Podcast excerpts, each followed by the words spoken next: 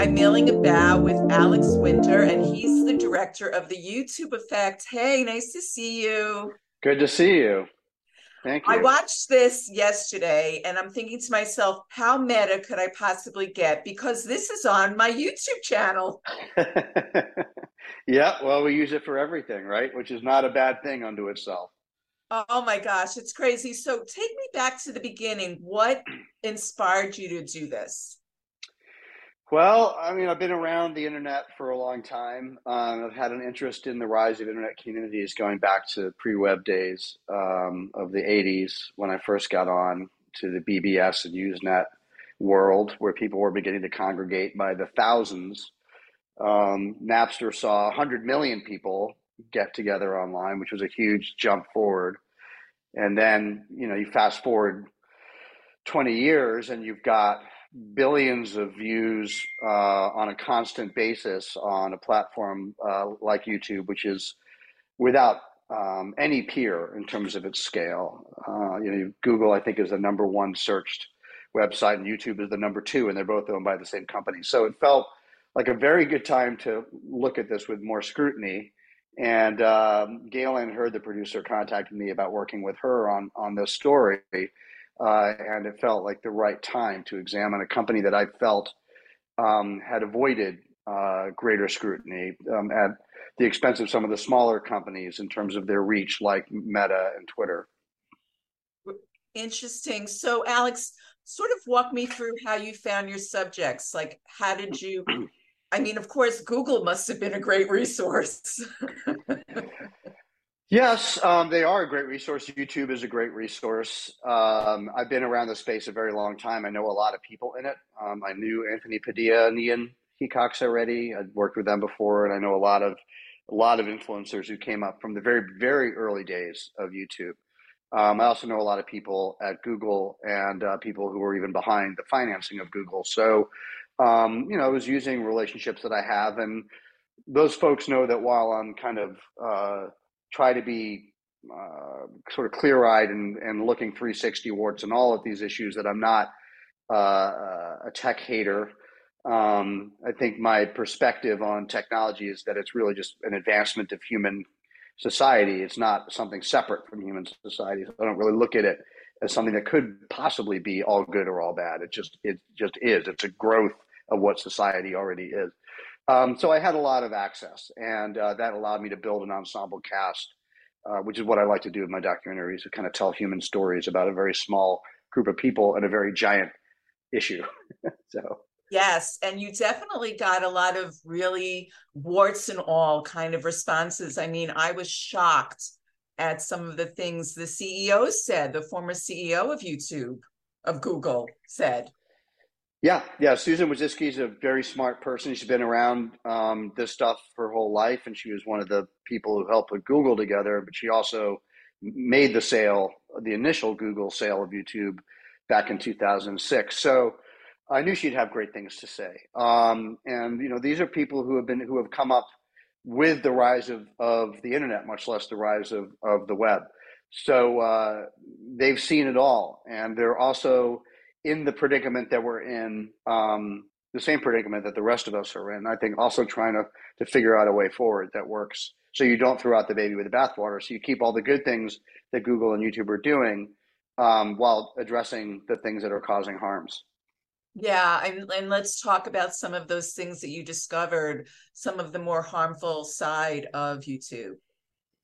Well, I mean, there was, there was, I was very aware that it had um, a, a lot to do with uh, uh, the rise of, of the alt right and um, and white supremacist terrorism, which is probably the biggest threat we face in the world right now. Um, it is um, so scary.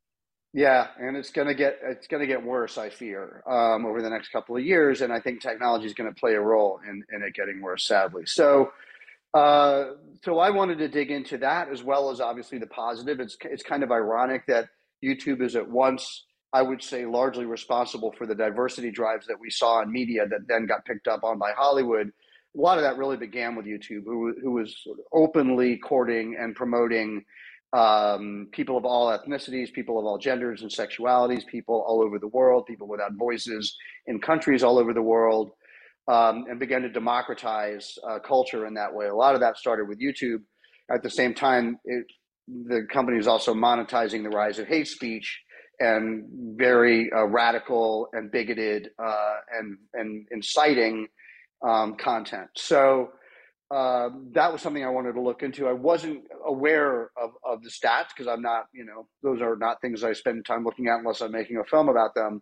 Um, but the more research I did into the the actual statistics, the you know the positive stuff was there. It was a much bigger platform than I realized. It was much more run by Google than I realized.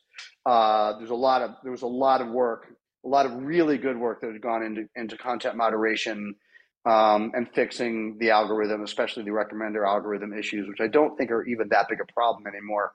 Um, but at the same time, the paras- the negatives around the parasocial aspects and the monetization of hate speech was far worse than I than I understood.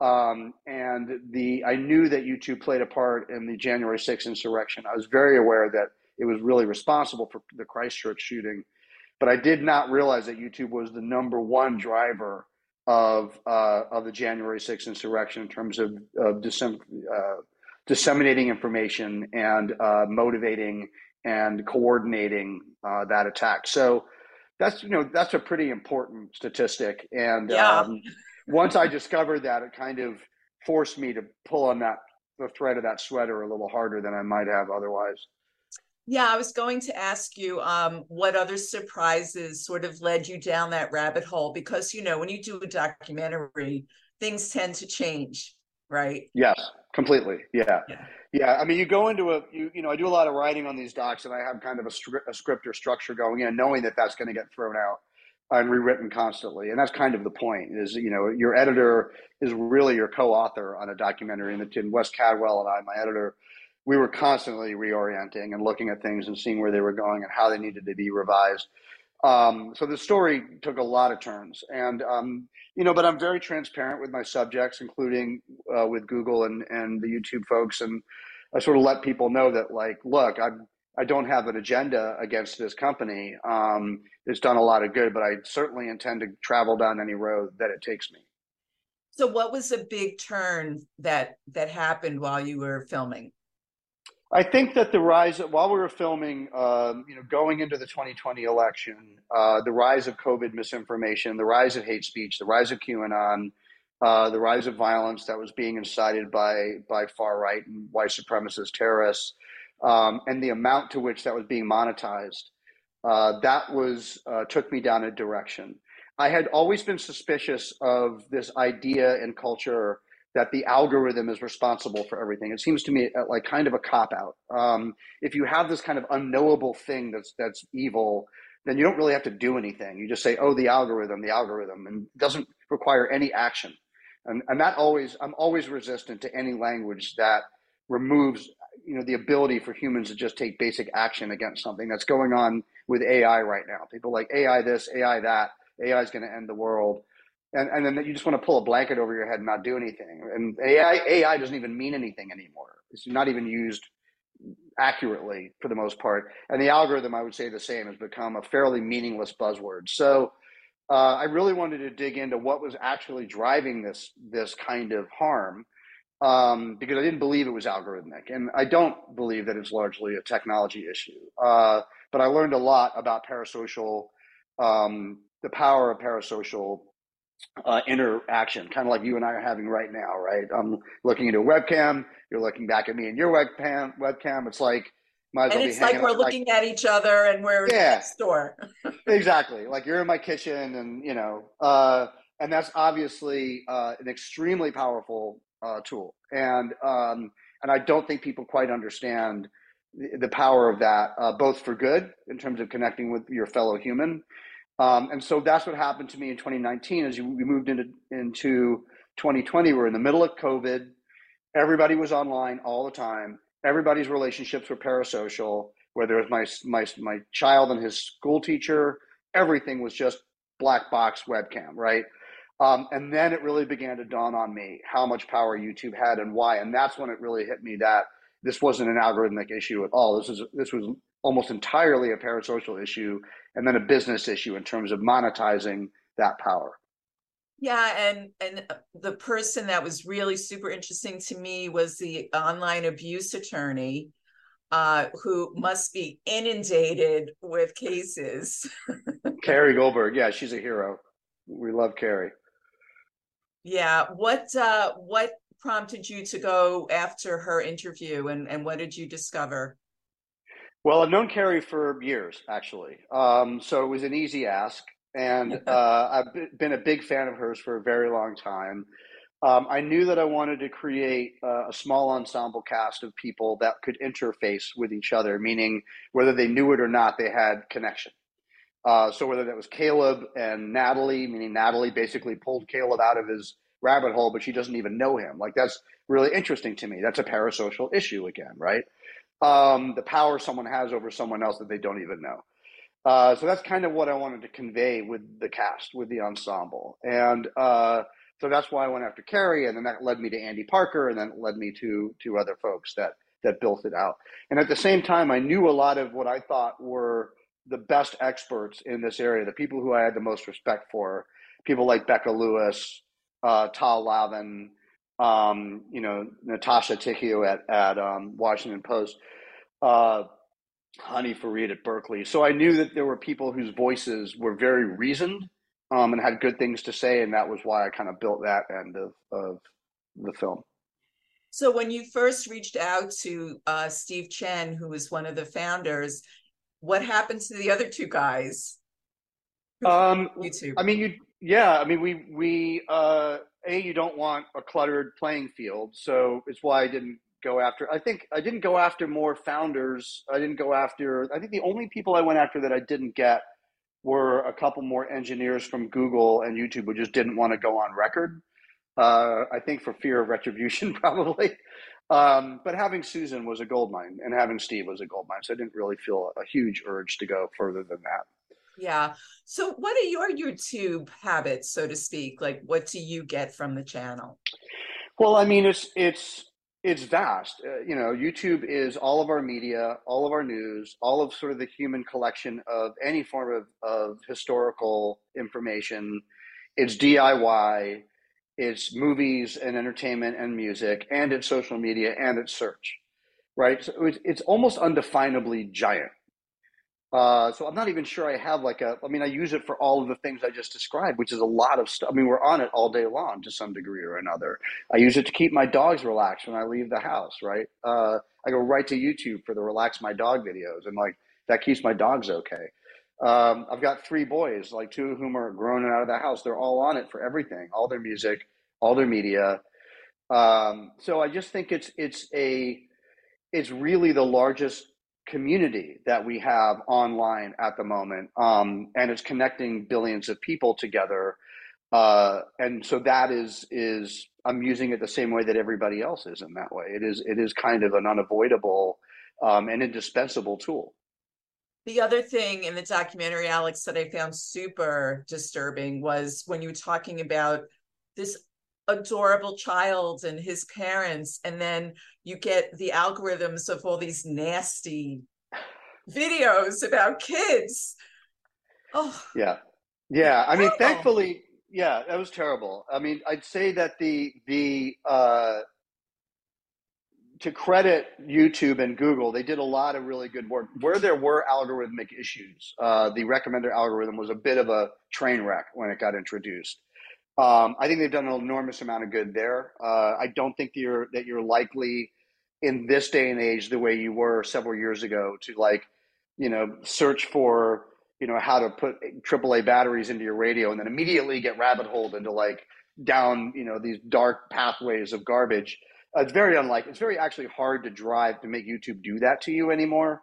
Uh, same well, with the kids space, but yeah, same with the kids space for the most part. They've done a lot of good. So that's why I really focus on the parasocial aspects, which I think are, are very significant, and the content moderation issues, which I think could be far better than what they're doing. I don't believe they're easy. I think Susan Wojcicki is 100% right.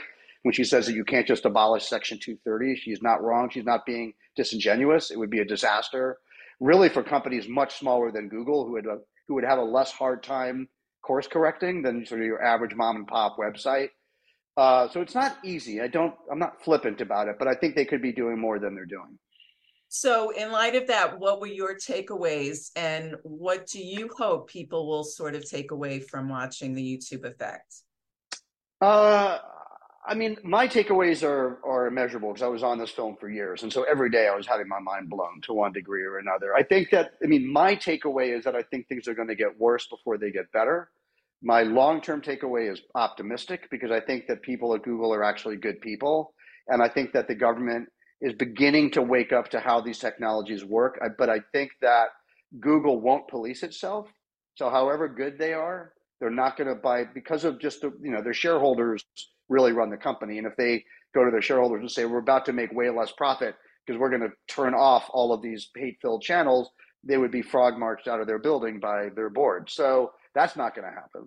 Um, and I think the government, while it's waking up to regulation and antitrust uh, law um, it's still very behind and still very ignorant of how these technologies work. Um, sometimes you talk to people in Congress and they get it, and a lot of the time you talk to people in Congress and it's kind of terrifying how much they don't get it. Uh, so I think that kind of younger people coming up in Congress will help. I think the long term play is really good. Short term play going into 2024 election is scary, and I think is going to be very bumpy indeed. Um, so I think maybe the takeaway for other people, for me, is to just understand that technology is not something that's run by an algorithm that's that's separate from humanity, separate from society, that you can just turn off or like put down. It is a reflection of where society is right now. So you really don't have a choice but to get involved. Absolutely. And also the fear is like this loss of humanity with, as you mentioned earlier, the chatbot uh, which I still haven't gotten to look into because it's so scary. So talk about that. Well, I think that um, I think that AI is causing harms. I think in different ways than it's generally being talked about. I don't think it's Skynet. I don't think it's going to end civilization as we know it. I think actually a lot of the rhetoric around that is is agenda based and harmful. Um, and I think that uh, AI will will take jobs away in, in seemingly mundane but very destructive ways. Uh, it's very good at organizing. Uh, it'll probably replace a lot of lawyers. It'll replace a lot of kind of rank Actors. and file work. Actors, directors, writers, uh, rank and file workers. You know, assistant directors, people who uh, whose job is scheduling and a lot of the people that you talk to in customer service are going to be gone and replaced with AI. So I think there is going to be a broad-based kind of level of destruction that comes from it that is that is serious and not to be uh, minimized. I just don't think that AI is going to suddenly sprout a brain and, and turn off the human race. I think that's kind of ludicrous. All right. You said it here. Thank you so much. Thank you. much appreciated if we don't figure out this problem, we're going to lose what it means to be human.